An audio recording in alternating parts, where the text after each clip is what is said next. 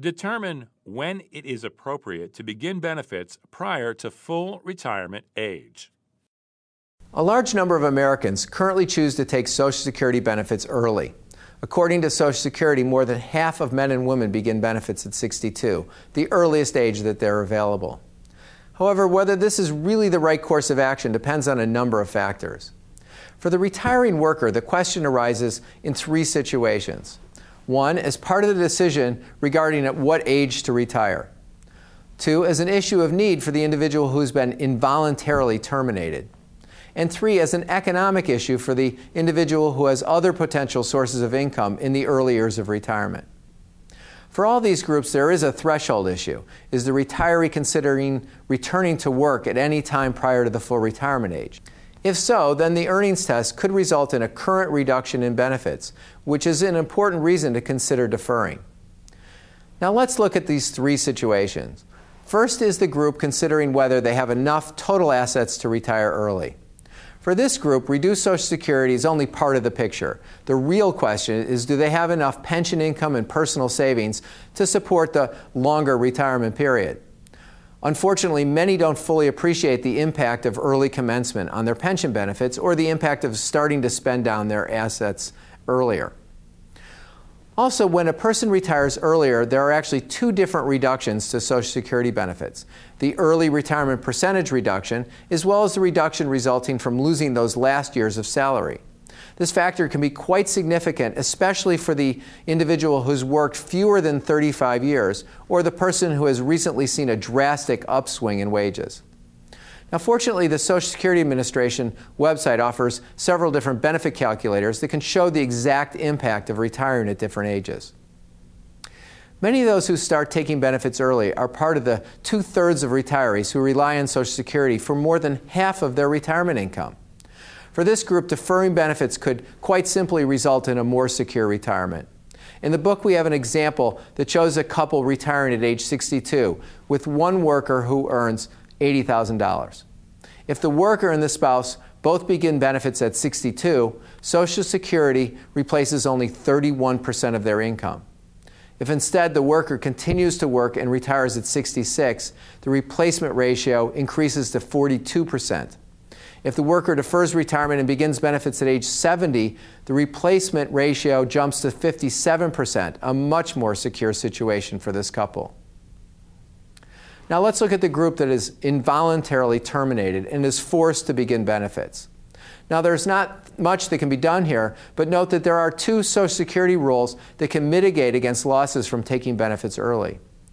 First, an individual beginning benefits early is allowed to pay back the benefits within a one year period and have benefits recalculated based on the later retirement age. Second, when someone earns more than the earnings limit, the individual doesn't really lose benefits. It's really a forced suspension of benefits. When benefits are stopped under the earnings test, there's an automatic recalculation of benefits at full retirement age.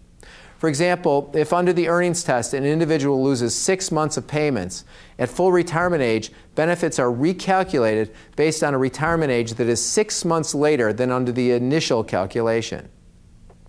An individual can also voluntarily suspend benefits after full retirement age and begin benefits later. Again, the benefits will be recalculated, taking into consideration the period that benefits were not paid. Now, for wealthier clients, the decision may be different. They may be planning to retire at 62, and the question is whether they will start Social Security or live on other assets for the first few years. In this case, a good place to start in the decision making process is to compare the expected present value of lifetime benefits, assuming different benefit start dates.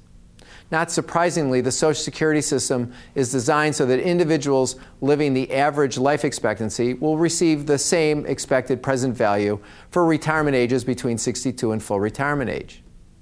However, according to the Center of Retirement Research at Boston College, married men who retire and begin benefits early, those, that is, those who live the average life expectancy, will end up receiving a smaller present value than if they defer.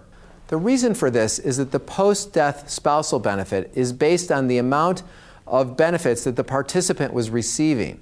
By the worker deferring retirement benefits, both the retirement and the post death spousal benefit become significantly larger. Now, this means that a lot of married participants are leaving money on the table by taking benefits early.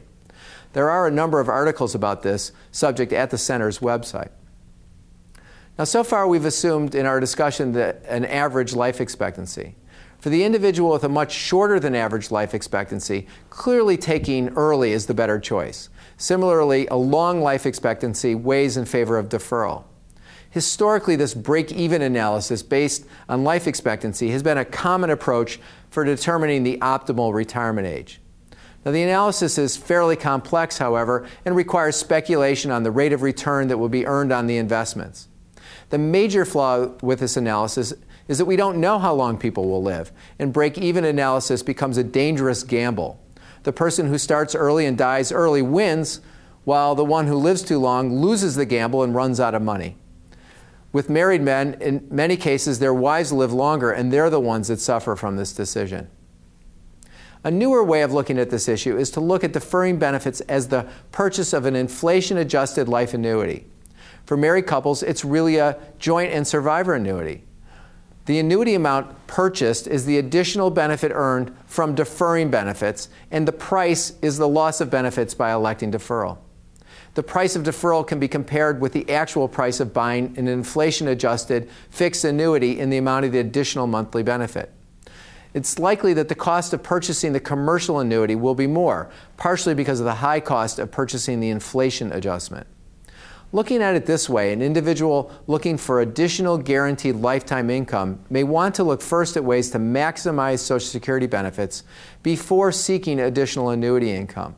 In other words, Social Security may be the cheapest lifetime annuity available.